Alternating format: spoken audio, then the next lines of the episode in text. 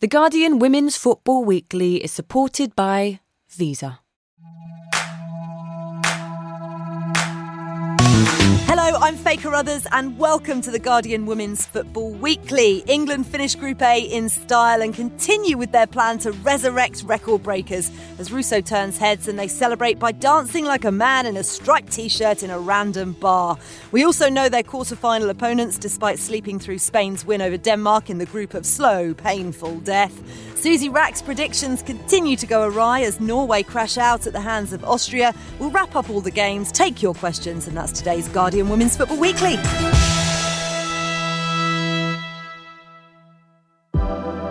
The Guardian Women's Football Weekly is supported by Visa, a proud sponsor of UEFA Women's Euro 2022. During UEFA Women's Euro 2022, Visa will celebrate individual excellence by sponsoring the Player of the Match trophy, awarded to the player who displays amazing skill and determination in each game. The Player of the Match trophy champions the values of female empowerment, diversity, and equality, which are the driving forces behind Visa's work in supporting women's football. Find out more at theguardian.com slash all hyphen win. Uh, Susie Wrack, speaking of you, no career for you in predictions. However, maybe one as an artist, or a star of the next great British Bake Off, or a late night radio host, or maybe a kids' party planner. Yeah, all of the above. I'll take all of those. They're not bad jobs to have on the side, are they? No, they certainly are not. I tell you what, that picture that you drew of Ellen White, it actually looked like the original that had been done. It was fantastic. Thanks. Sketched on the hotel bed with a cheap throwaway biro. Not traced. Not traced. Wow. Not traced. Johnny Liew, I promised you that I'd ask you this one. Why does Dimitri Van den Bergh seem to love Blackpool so much? Yeah, well, I mean, this is Dimitri Van den Bergh, who has won the World Match Play Darts two years ago uh, and, and, and was runner up last year and, and started again with a humongous victory over Callan Rydz last night and then on the first night at the Winter Gardens. I, I will. My, my theory is that the Winter Garden, in, in short, is a, is a proper darts crowd. It's, it's the only real darts crowd that predates the whole duh, duh, duh era. And I think it, it favors a more it favors a more purist style of player. And Dimitri Van den Bergh, he's not a he's not a huge uh, crowd player. He's just got a very metronomic throw, a beautiful action, and I think uh, the setting suits him better. That's my darts analysis, and uh, and that's the end of my darts analysis for the day. Well, it was wonderful darts analysis. I didn't understand half of it. I'm not going to lie to you, uh, but you decided that you were going to watch the darts because Spain Denmark was so dull. I didn't actually watch the dart. I, I, I, that, was, that was a joke. I mean, it was it was because Spain Denmark was dragging a little, and so I made a little joke on the group. You know, I've switched over to the darts. I hadn't actually switched over to the darts. I, I am. I do have a semblance of, of professionalism still. Okay, I don't really know who's running the Guardian. Well, we've got the two big hitters of Susie Wrack and Johnny Liew on the pod today. Uh, maybe Tamsin Connor can step in. A debut host of uh, the Two Girls Talk Balls podcast. Tamsin, how have you been enjoying the Euros so far? Yeah, it's been amazing. Um, obviously, we've got to quite a few games, been darting around the north, but yeah, really good start. Uh, really happy, excited for the uh, for what's to come. Absolutely. You are repping the North today. Uh, right, 16 games in, and England became the first away side to win at the Euros, even though they're technically the only home side. Um, I don't really understand that, but I don't really understand a lot of what UEFA do. Uh, let's start with England Northern Ireland, shall we? A 5 0 win for England to break the record for most goals scored by a team in the group stage of a women's Euros, 14 with zero reply. Uh, tough news, though, for the team before this kicked off, Susie. Sarina Wiegman testing positive for COVID 19. Probably wasn't ever that much of a concern for this game, but what does it mean for the build up to the quarter final? Good question. Um, the FA said yesterday that actually she's doing a lot better. She watched open training from a distance with a mask on. I think it was, you know, the players that played did a part recovery session and the players that didn't play played a full session. And apparently she's doing much better because i think she was quite ill with it at first. It's obviously not ideal to have your manager get COVID mid tournament, but sort of if it was going to happen, this is kind of the best time for it to happen in that you've got this five day gap between the Northern Ireland game and the quarter final that sort of give a little bit of breathing room and make it potentially possible for her to be back in time for it, given that with the other COVID absences that England have had, they've sort of come back within that time frame. Obviously, as you know, she's a manager; she's not necessarily uh, an elite athlete in her twenties, but you'd like to think that she should be back in time for that quarter final. They're taking loads of extra precautions. They've cancelled a family day today. They're not testing like blanketly.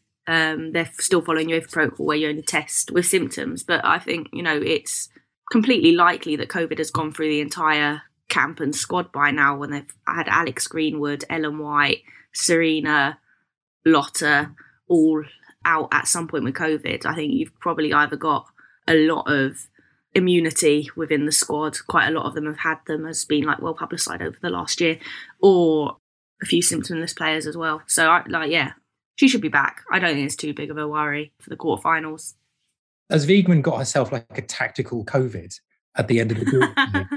well, got those antibodies in for the dead rubber, and, and now she's immune for the rest of the tournament.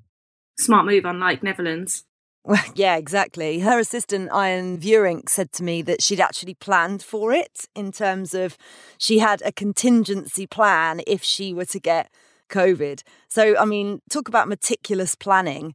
But I suppose, as you say, Susie, it was kind of going around the group.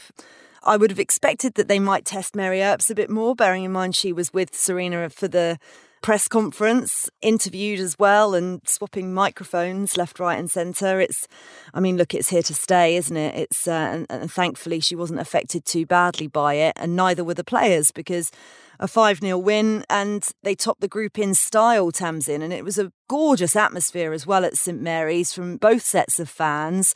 They really made the most of the, the derby, the Northern Ireland fans in the far corner, all resplendent in green. It kind of speeds everything up as well if there's only one national anthem to have to go through. Yeah, absolutely. I think Northern Ireland have given a good show of themselves in the competition so far, and I think the fans have been, you know, really supportive. Although at times smaller in number, loud in voice, and uh, you know, and very, very good at that and supporting their team. And I think obviously Northern Ireland haven't. Well, they probably have got out of it what they wanted to. I think that they've put on good performances despite their results. So I don't think that they can, you know, be too disappointed with with with walking away. I think who did the interview with Rachel Furness, which was absolutely brilliant, and she spoke really, really well, and I think you know will engage lots of people. But um, yeah, England absolutely rampant and uh, cutthroat. I think after the 39 minutes, of course. Yeah, same starting lineup as well from Sarina Wiegman, Johnny. Um, she did this before with the Netherlands. There are pros and cons to both, I would say, but is this a bit risky? I think there's certainly an element of hubris to it. You know, there are two ways of looking at it. You could see it as an opportunity to to test out a few fringe players, to give your main players a rest, but also, I guess, to I guess show off what you you know the bench strength. And we all talked about England's bench strength. It would have been an opportunity for that. That's I guess what the protocol demands. But but England kind of ripped up that that Northern Ireland protocol, and um, in terms of, of momentum, I think that's what what Wiegman was talking about. And if there's no physical issues with the squad, and you know, you should you should really be able to play six games in um what what is it, 25 days. I don't think it does the squad any harm to you know carry on drilling those those combinations and and to get in more match practice. And look, there, there were plenty of changes in the second half. So I, again, I don't think freshness is going to be an issue. I certainly, certainly don't think stay staleness is going to be an issue. 13 goals in, in the last two games suggest they're right on it. So I can see why they kept an unchanged side. And I, I think maybe the, the result sort of indicates in there. 14 goals, actually, and absolutely incredible. And one of those goals was from Fran Kirby, who played her first full 90 minutes in, in quite a long time and got the opener, obviously. The Northern Ireland defence were, were solid for that first 39 minutes. But you described Fran in your piece as arguably English football's only real genius on either the women's or men's side. What do you see that she offers this team that no one else can? Like we've we've all played football, right? And when when a ball goes into a certain area, it takes actually quite a lot of foresight and I think, game intelligence to run away from it, to run out of that area, and to to try and find the space where everybody else isn't. That's just obviously one of the things she does. Obviously, she's she's technically she's great. Physically, she's had a tough season. You know, which she's had she's had very, very well publicized struggles. But the fact that she's got through ninety minutes suggests that that she's pretty robust in that area as well. But it's it's the way that she manages to think two or three steps ahead of the game.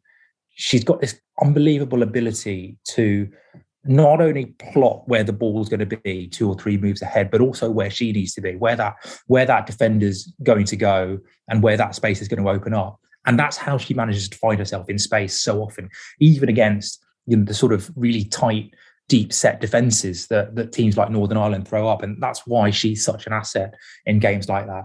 I mean, I have a I have a, a kind of cardinal rule when it comes to writing about women's football is that you don't compare it to men's football.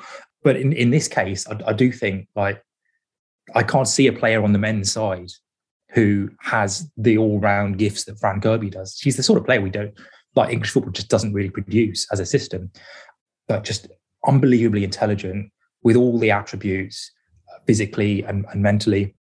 And yeah, she, she she can be the difference in games like that. And she can be the difference going forward as well. Yeah, I was thinking as Johnny was talking there that she's like a snooker player, reading where things are going to be three or four moves ahead, where things need to be three or four moves ahead. Just such a intelligent player, so likable as well. I mean, she's been fantastic in the mix zones through this tournament. She's always so honest and humble and real, real nice person to top it off, which is a pleasure to cover.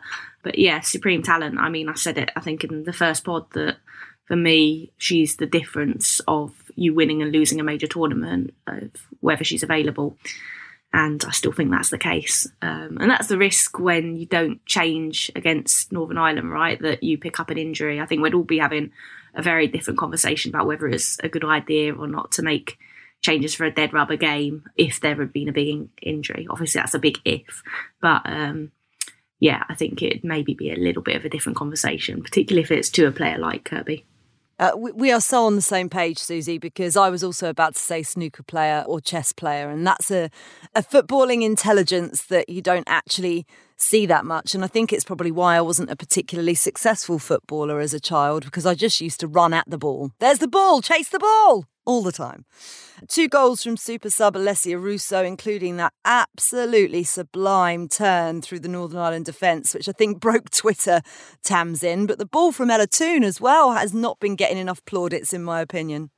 Oh yeah, absolutely huge, you know, fan of Ella Toone. I think actually when we spoke before the tournament, I was really, really hoping for Ella Toone to get some time and coming off the back of the season that she's just had what I really, really like, you know, when those kind of subs come on with Russo and Toone, obviously they're, they're used to playing together at club level, but they're very, very sparky. And I think it's very exciting. And I like kind of not the unpredictability about it, because we know they're obviously drilled to, to play in certain ways, but the creativity and the magic that comes with that. And then you get goals, don't you? That, that, that wow the internet and break it, but also, you know, d- deservedly so. I would like to see Ella Toone get a little bit more time, but maybe that's me just being a, a little bit selfish. I think she's got to, a lot to offer, hasn't she?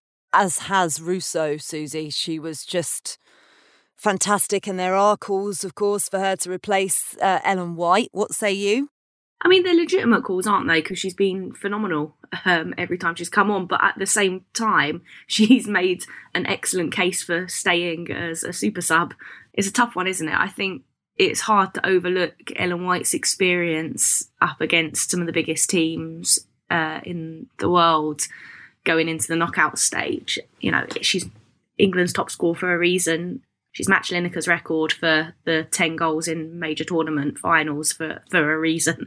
So, like, benching her when she's not necessarily underperformed in this competition would, would feel a little bit harsh, particularly when Russo's showing no signs of um, sort of underperforming when she enters the fray.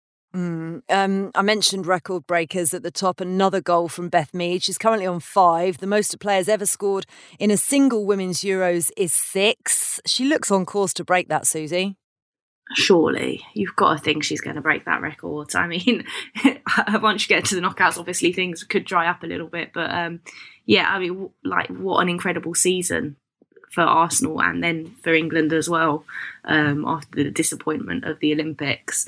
Um, and it was funny was after the first game against Austria, when obviously that was the only game that had been played. I joked uh, in the mix zone that she was going for the golden boot, and she burst out laughing. And then you know, three games in, she is top scorer on course for a golden boot. Um, and suddenly the, the, the joke is is uh, is less impactful as a joke. Um, her movement is incredible. You know, we, we talk about Alessia Russo as staking a claim for a starting place ahead of Ellen White, but what about Beth Mead through the middle? I mean, that's where she started her career, and Arsenal shifted her out to the wing. And that's not to say that she's not performing excellently from the wing, but so often you see her cut inside and and breakthrough. and you sort of think, well, that's an option there that could be tried at some point if needed. Um, I mean, it's not like England are short of decent number nine, so, but yeah, I think there's a case for it. Yeah, I would agree with you. And uh, perhaps your most accurate prediction so far. My only prediction. you might be redeeming yourself. Johnny Kenny Shiels being Kenny Shiels. We had him praising Phil Neville before this match, and now he seems to be laying some kind of hex on England, saying England are so far ahead of everybody at this time. I have to say, if they don't win the tournament, it would be a failure of the best players. Yeah, I, I, I don't like him, Faye. I don't I don't know what it is. I, I don't know the guy.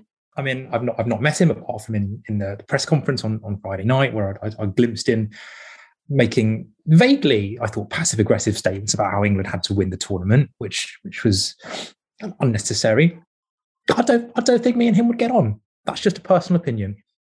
So I did meet him properly one on one because I interviewed him in the tunnel after the match, and I, like Johnny, was expecting that I would not get on with him at all.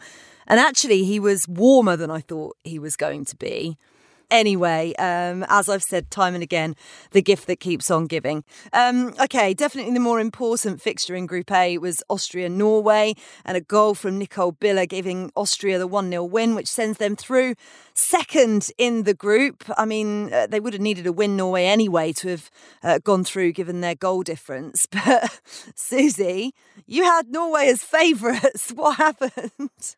I mean, it all fell apart, didn't it? um, I thought they looked very, very tentative and bruised uh, by that heavy England defeat defensively. I mean, it was just more of the same, wasn't it? They just sort of utterly chaotic at the back, slow.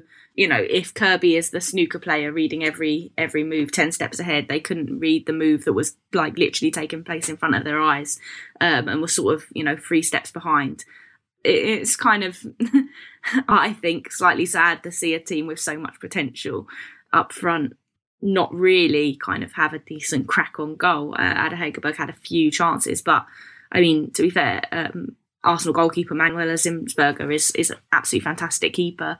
Most clean sheets in the league last season. Great shot stopper, good reading of the game, and sort of dealt with a few of their limited chances pretty comfortably but yeah, I mean, I shouldn't have written off Austria. you know, semi-finalists last time round. Um, you know, we saw what they did to England, and suddenly that one 0 looks significantly better in the light of a eight 0 and a five 0 set of wins subsequently. Mm, Tom did warn us that Austria had more than we were giving them any credit for. It feels as if we did underestimate them a, a bit, Tamsin. But a quarter final match with Germany next. It does seem, bearing in mind our previous prediction, very silly at this point to suggest that they've got no chance here. Yeah, I mean, I think the opening game was just like a classic opening game, weren't they? Austria very like technical on the ball and actually like really enjoyed watching them up close. I like Susie, so I'm gonna I'm gonna admit something here. Actually, I was scared of Norway. I was very scared of Norway coming coming into this. Um, and when we spoke to our Norwegian expert, he actually did highlight the defence. So you know, fair play there. I actually found myself trying to convince people in the pub that Norway had some of the best players in the world, and it started to become increasingly desperate actually as more and more goals went in. But Germany, Austria, I am scared of Germany. We actually talked about this about whether they've been underestimated. Germany, I was like, no, at no point did I ever underestimate how how well Germany. I think they're the only team to not concede apart from us and can just fire in goals from all over the place, can't they? So I'm not sure how well Austria will do against that because they've only scored three goals to withstand Germany and then have to go on and score. You know, I'm I'm not sure that they'll get past that. Okay, well, two European Championships and two quarterfinals for for Austria. They certainly seem to be getting it right.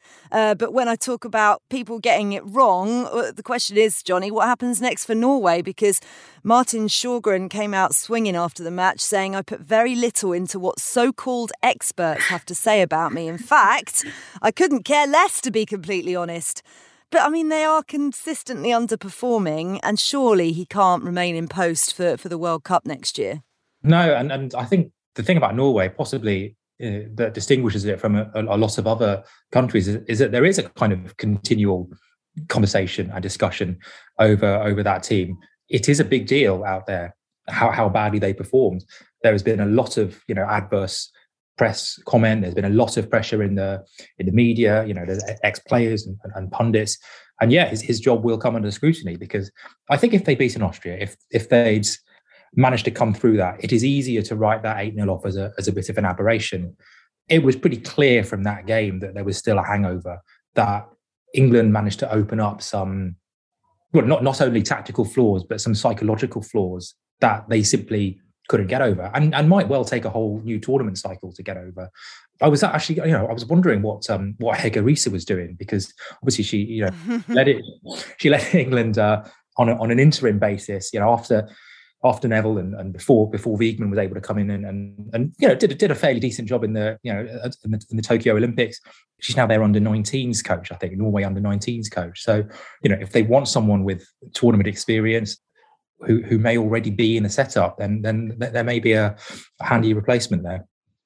I tell you what Riise is doing. She's hiding from Beth Mead. Uh, okay, we say goodbye fondly to Group A as England finish group winners with nine points, 14 goals, none conceded. Not a bad week's work. Uh, that's it for part one of the Guardian Women's Football Weekly. In part two, we'll see how the group of death finished.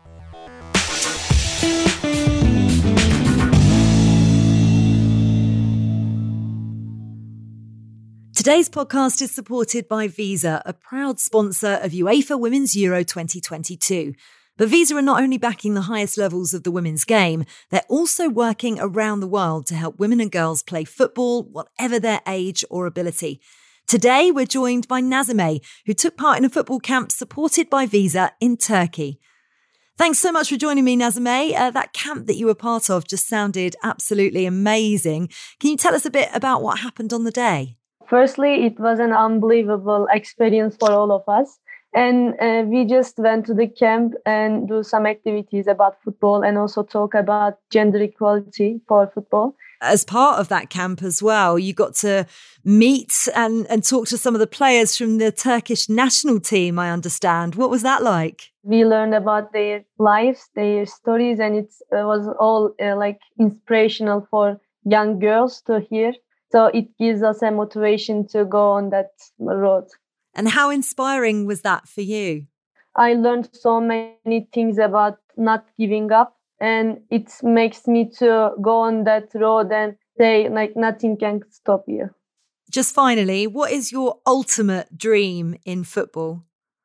Like I wanna uh, study law, so I would uh, go on that road and uh, study uh, sport law, and also be a national player of Turkey, and also prove that the uh, girls can do everything they want and nothing can stop us. Absolutely. It sounds to me like you can do everything. Uh, Nazime, thank you for sharing your experiences with us. We look forward to seeing you at Wembley at the end of July. thank you. I'm so thankful for all of you. Now on with the show.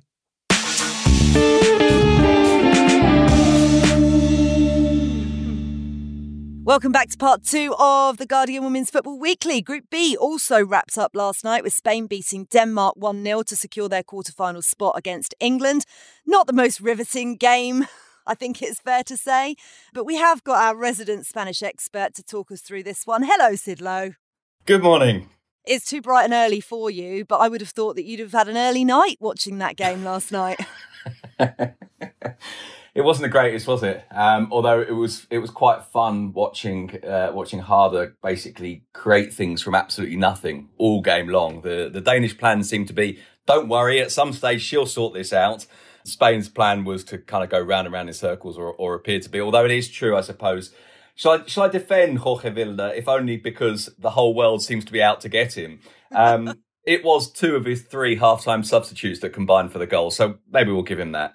Is that it? Is that the only thing? It, it might be. Um, I, I, I thought Spain were were possibly better than than people said in the game against Germany, and I thought there was enough there to believe that that I know you can't always say, well, if it wasn't for and if this had happened, and and and ifs and ands and, and so on. But I thought actually the game against Germany was enough to think this is still a pretty good team.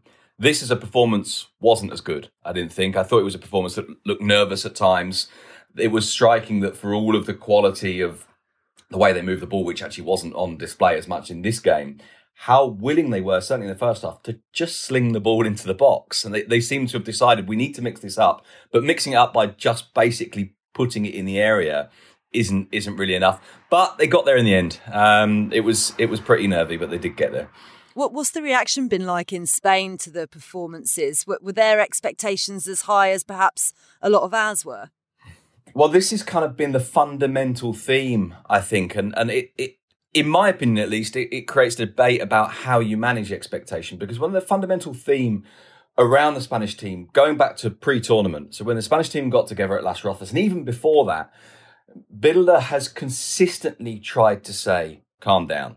Consistently tried to say, look, there are really good teams out there. But I think the, the, the risk with this was that he was actually undermining his own team in, in terms of, I'm not saying he did. I'm saying the risk was doing this. That in, in terms of saying, you know, we're not favourites. And he said at one point the, the line was something like, "It seems as if we're already in the final, and everybody is treating this as if we're already there." And I've never seen this degree of pressure put on a team that's never won anything, and we never have won anything. And this is over the top. And the, the, the problem I feel, at least, is that part of this kind of attempt to take the pressure off maybe actually went the other way or too far the other way. Maybe it diminished the idea that actually this is a really good team that could win it. And I'm saying this obviously even before they lost Jenni Hermoso and Alexia Putellas, because as soon as you lose those two, and it's probably worth stressing this, and I know everyone knows this, but let's put it in very, very simple terms. They lost the best player in the world and the second best player in the world. You do that to any team, and you can't seriously ask them to go and then win the tournament. Yeah, it's a really good point. Susie, is what Sid said about managing expectations something that England maybe could and, and need to learn from? To a certain extent, yes, although lesser, because I mean, I think the expectations on England are justified, whereas the ones on Spain, I think less so, given their like lack of major tournament experience. They're very much, I'd say, you know, a few years behind England developmentally. England are the most invested in team in Europe, if not the world. I think they might even beat the US for the most invested in national team. So that comes with additional expectation, right? And there's the FA set out very clearly in 2017 in their game plan for growth, um, which covered every area of the game from like doubling participation, doubling attendances, but like the major competition element was win either this Euros or the next World Cup or both. Um, you know that that was the plan. That was the time frame. It was never to win the World Cup in 2019. You know that was always seen as um, a little bit too soon. But the the point was to get them competitive enough to be able to compete and win major tournaments by this kind of time frame. Whereas I think Spain are sort of more towards the middle of that journey rather than the point at which England are, where you start having the expectations that that start to demand a bit more. But I think they were unfairly overhyped going into this, and that put a lot of pressure on a group of players that maybe shouldn't necessarily be expecting to win a major tournament at this stage, or the, uh, a country that maybe shouldn't be expecting that they will be competitive and winning a major tournament at this stage of its development with that in mind, Sid, how worried are Spain going to be about England, or are they actually realistically thinking quarterfinals is is good enough, and are quarterfinals good enough? Bearing in mind that that Vilda was given a two year contract extension. Yeah, and given it just before the tournament, but I think that was partly about a, a management, if you like, of the expectation and of of the environments. That was a way of saying, look, the trust is there you know, don't allow this to be a distraction. Don't allow this to be kind of part of the focus. We do this pre-tournament as a way of saying we're in place. We know where we're going. We know what this is. Now, whether or not it's the right decision, of course, is, is, is another debate. I think in terms of the management and the timing of it, that was it. And, and just, just briefly on, on, on what Susie was saying there as well, pre-tournament, talking to Sandra Paños, and, and she used this great line, she said, but I think people are overrating the Spanish national team because of Barcelona we're overrated because people assume we're Barcelona and it's just not the same team. And you only need to look at, I mean, even even beyond going going into the questions of the style and so on, you could just look at it in terms of the personnel. That if you like the the difference makers at the top of the pitch for Barcelona, at least, just aren't there with Spain. I mean, that, that's that's a, a, a fundamental list of players' reality. In terms of facing England, of course, Spain wanted to avoid it. I think the defeat against Germany hurt for a number of reasons. I think it hurt because of the way it happened and because of the sense that maybe they were on the edge of doing something they'd never done before because, of course, this is a team that's never beaten Germany. So there was a sense that this would be, if you like, that step that doesn't just beat Germany, doesn't just take you into the next round, but says, okay, we've entered into a new reality now. And losing to Germany, I think, made everyone think, ah, okay, we're not in that reality yet. Now, again, I still think that the analysis of the Germany game is so heavily conditioned by the terrible mistake at the start that that, that possibly it, it could have ended up differently. And so they did want to avoid England, but it wasn't because the focus was on England, I think, at that point. It was because the focus was on, oh, I don't believe it. We've just blown it against Germany and actually still might not go through. And it felt to me like it was a little bit over dramatized going into that final game. Everyone's saying, oh, wow, you know, Spain could go out. Spain have got to beat Denmark and, and this isn't easy. And yet you look at it rationally, and you know, I'm sure we all probably felt this before Tom. It's always quite likely that Spain would go into the last game having to win. And as it turned out, they only had to draw. So they were in an all right position anyway. And so at that stage, before last night, the focus was really on do we get through? Now the focus becomes England. And so, in terms of telling you the reaction from Spain, it's a bit early for me to tell you that. I can tell you the reaction from the Spanish journalists in the stadium last night, which was, yeah, the likelihood is that England beat Spain in, in the next round. It's interesting though, listening to Danish manager post game, and he was talking about Spain maybe are the type of team that possibly, if they can get certain elements of their game right, that England will find harder to play against. And he said something which I thought was interesting the way that he discussed it. Talked about how one of the hardest things to do when you prepare for a game against Spain is to prepare your players psychologically and mentally for the fact that they're not going to have the ball. So you've got players who want the ball, who are good with the ball, who play with the ball, and you have to basically get through to them this isn't going to be the way you want a football match to be. And so the other elements of Spain's game may well be weak, but that part of it you've got to learn to deal with. And, and Martina, the Germany manager, was saying this after their game as well. She said, Look, I've got players out there who are cursing this because they're not getting the ball, but the reward is that we won 2 0. That's really interesting, actually, um, Susie. You, you are nodding along with that. And that is something that Sarina Wiegman talks a lot about, about having possession all the time and being in control. If you've got possession of the ball, you can score a goal, is the way she talks about it, which is, you know, route one, isn't it? And they're going to find that frustrating. And I think mentally, that's where England are going to have to show improvements, perhaps. Yeah, I mean, under Sarina, they've not often been in a position where they haven't had much of the ball. They've played so many friendlies and qualifiers. The Arnold Clark Cup was an example of of sort of testing them um, in that arena, and, and they came off okay. If they played the same way they played against Norway, then they could actually see more of the ball than we expect. If they play with that sort of high intensity, that high press, turn over the ball a lot, uh, a lot in the middle through Stanway and Kirby, um, I, I actually think that they could like.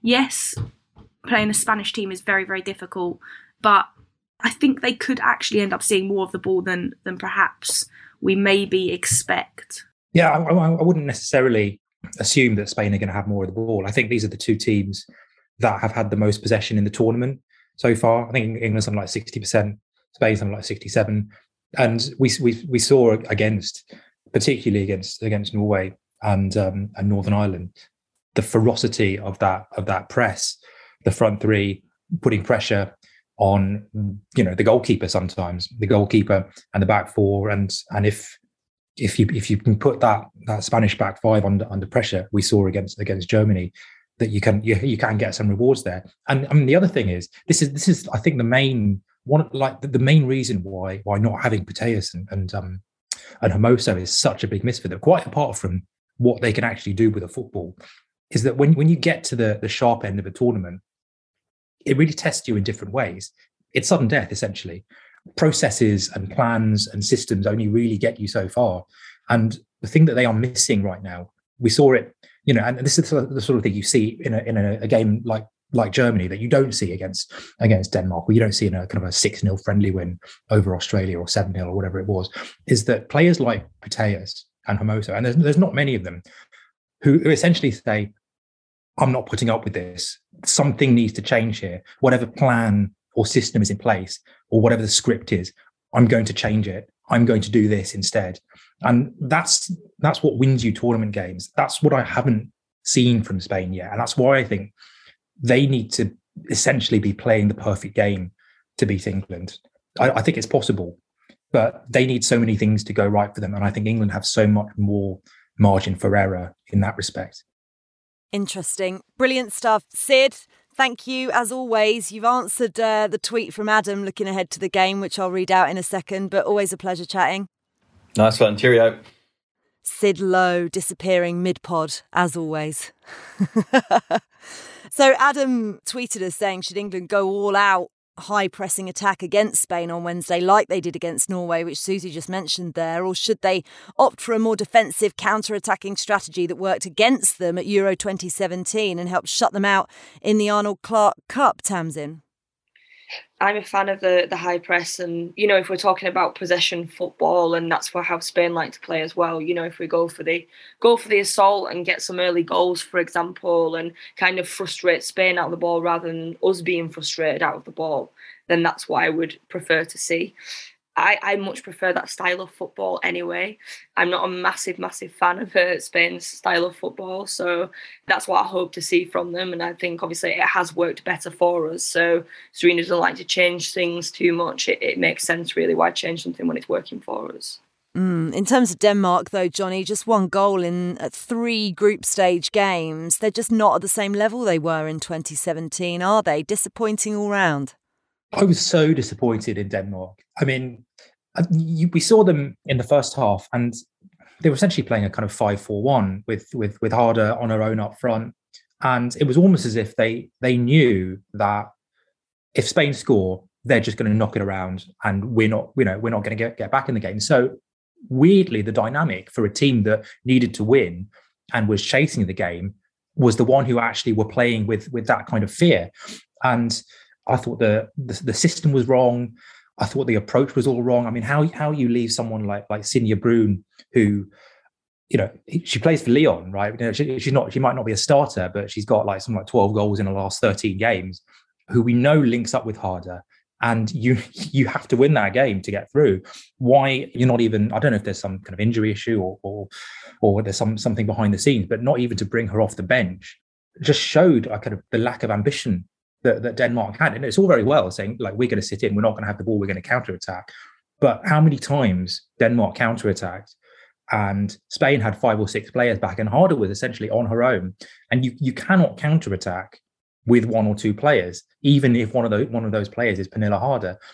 It, it's fine playing that system if you're ready to spring out of the traps and, and, and attack with pace and numbers. And just Denmark didn't have those numbers, whether it was for physical reasons or whether it was just you know they were they were so tired after and knackered after chasing the ball on, on a hot evening. So I, I, don't have a you know I don't have a huge issue with the tactics, but the approach throughout the whole tournament has just been so disappointing from them because there is talent in that team. I mean, people people are calling them a one woman team. It doesn't have to be. That there are there are decent players there, and I, I think they they sort of play to that stereotype slightly. There is there are, there is more potential than what we have seen from them, and that, that, that I think is a big disappointment. Mm, I tell you what wasn't disappointing for the Spain fans, though. Goalkeeper Sandra Panos handing out pizza slices to the fans, having gone and bought pizza from the stadium. Loving that. Now, I'm not sure uh, there were many eyes on this Finland Germany game, but it did at least throw up an all time television abbreviation wonderful finger. Wonderful. Love it. I love things like that. It's just little things, isn't it, in life? Uh, it finished Finland nil, Germany three. Really simple win for the Germans in the end, who, like England, finished top of their group with a 100% record and zero goals conceded. Uh, how much has this group stage been a statement for the Germans, Susie? Oh, huge. I mean, I always expected them to be strong come this uh, competition, despite the sort of slightly flustered running. Um, they always are, you know, typically brutally efficient come the actual tournament. And it, it's good to see Alex Popp back and on form. She's missed so much the past season through injury and then major tournaments through injury so many major tournaments for injury as well you know she was out of the arnold clark cup for example I have a England Germany final in my head at Wembley, which would be quite a special thing. And also means it won't happen. yeah, it, it, it, completely means that. It means they're getting knocked out um, in the next game, doesn't it? But um, they're, they're very, very strong. And I'm a little bit worried about how strong and how organised they are from an England point of view, because no other team perhaps has shown the consistency and sort of has the edge experience wise in the over England in the way that Germany does. The last time they went through a group stage unbeaten, not having conceded, was when they won it in England in 2005. So, yeah, I, I am slightly worried by the by the German team. Have they been tested though, Johnny? Uh, certainly, Spain gave them a gave them a really good game. Denmark, as as we've said, were were quite disappointing.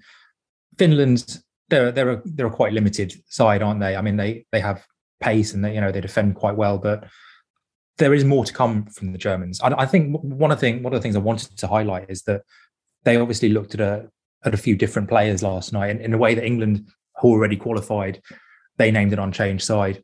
Germany had a, had a look at a few players. I think Nicole Nicole Anyomi is it who, who came on and scored the, the third goal. Like really highly rated. I think she's she plays for Eintracht Frankfurt. She's one to watch. They have so many different attacking combinations, and they're also. I mean, Susie mentioned brutal efficiency. They are also kind of just brutal. The way they chopped Spain down, and the, the way they kind of take it in turns to foul teams essentially to try and disrupt their rhythm. They are they are quite unashamed about that. I think they have more more fouls and more tackles and more ball recoveries so far than any other team in the tournament, which says quite a bit about their approach. And if they if if they come up against France, I mean we have to assume they get past Austria, they come up against France in the semis, uh, that that could be one of the games of the tournament because that that would be a really fascinating clash of style. I think the way the way French fluency comes up against that sort of German wrecking ball. Yeah, that's that's very very interesting. Um, based on what Susie said about England not meeting Germany in the final, uh, do you think Sarina can perform a masterclass against them? Tamsin. I am worried about Germany. I've been worried about Germany from the start. Um, I like I said, I absolutely love the German style of football.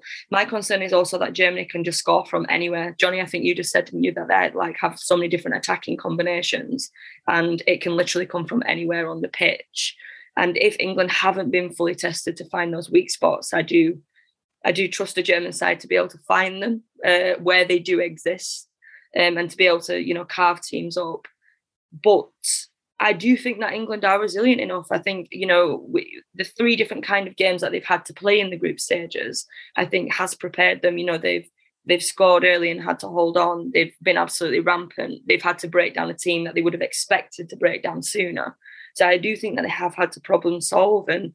You know, as long as they can keep that resilience and they can not become frustrated for the younger players in particular, I think that they can do it. I do think that there is enough in there, and I do think they play as enough of a team, England, to be able to do it. But obviously, Germany at Wembley in a final absolutely terrifies me, and I will leave if it goes to penalties and wait outside. well, listen, don't worry, it's not going to happen. As I said, all of all of Susie's predictions are pointless. So Susie's kiss of death.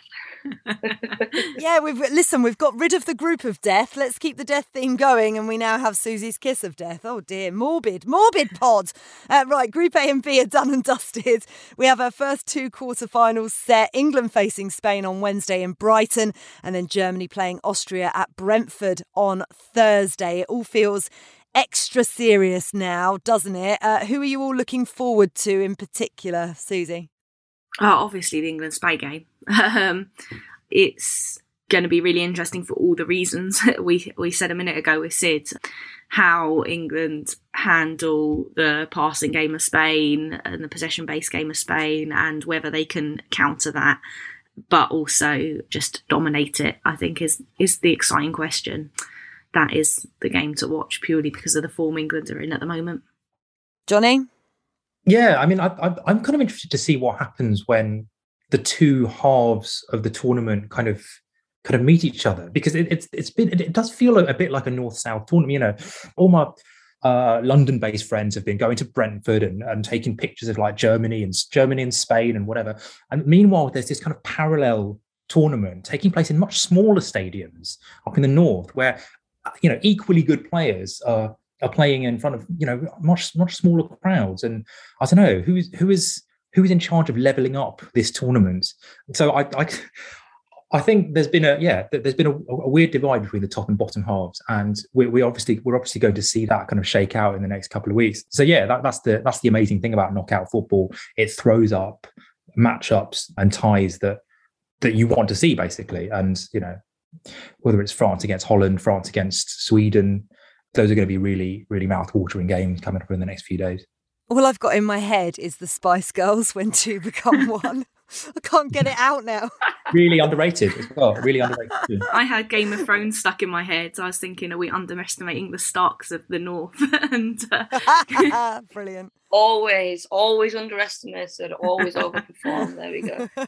go on, Tamsin. What are you looking forward to?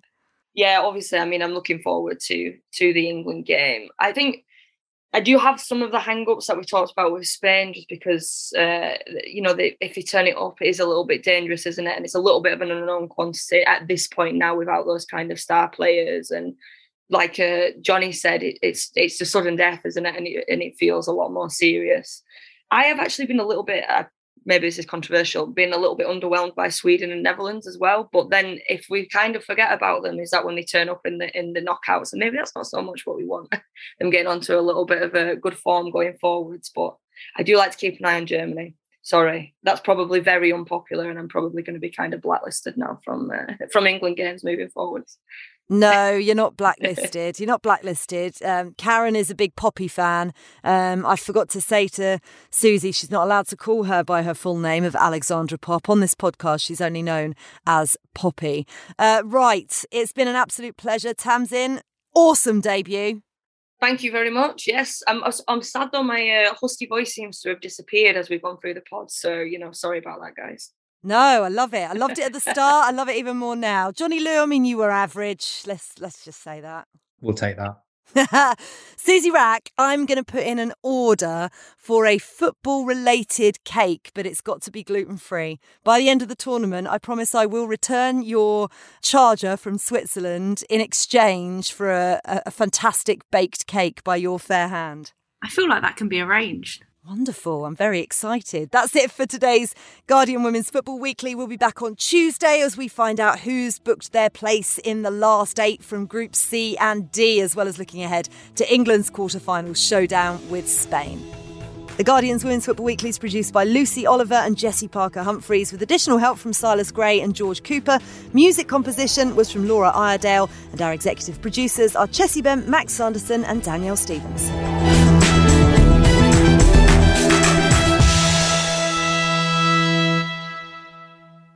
The Guardian Women's Football Weekly is supported by Visa.